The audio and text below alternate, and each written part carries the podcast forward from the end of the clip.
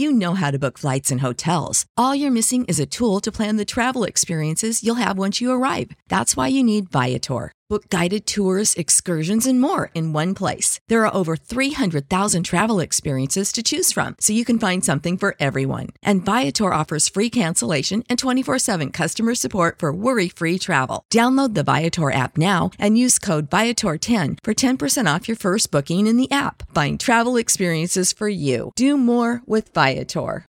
If you own a vehicle with less than 200,000 miles and have an auto warranty about to expire or no warranty coverage at all, listen up. CarShield has a low-cost month-to-month vehicle protection plan that covers more parts than ever. Visit carshield.com/audio to find out how you could pay almost nothing for covered auto repairs. Drivers who activate this vehicle protection today will also receive free roadside assistance, free towing, and car rental options at no additional cost. Get your free quote today at carshield.com/audio. That's carshield.com/audio.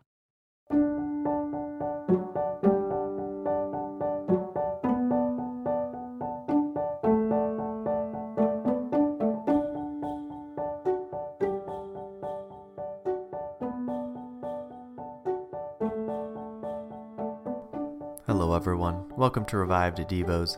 Today's Devo is by St. Augustine.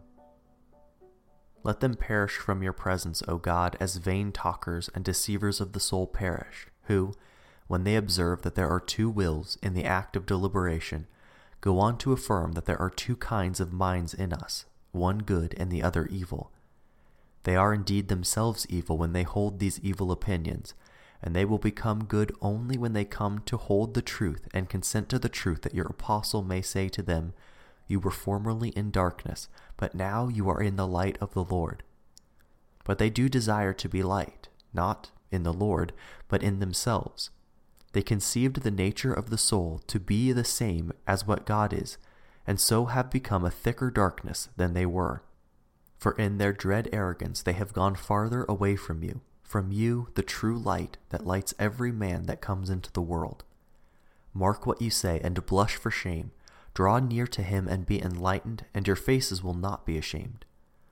While I was deliberating whether I would serve the Lord my God now, as I had long thought to do, it was I who willed it, and it was also I who was unwilling.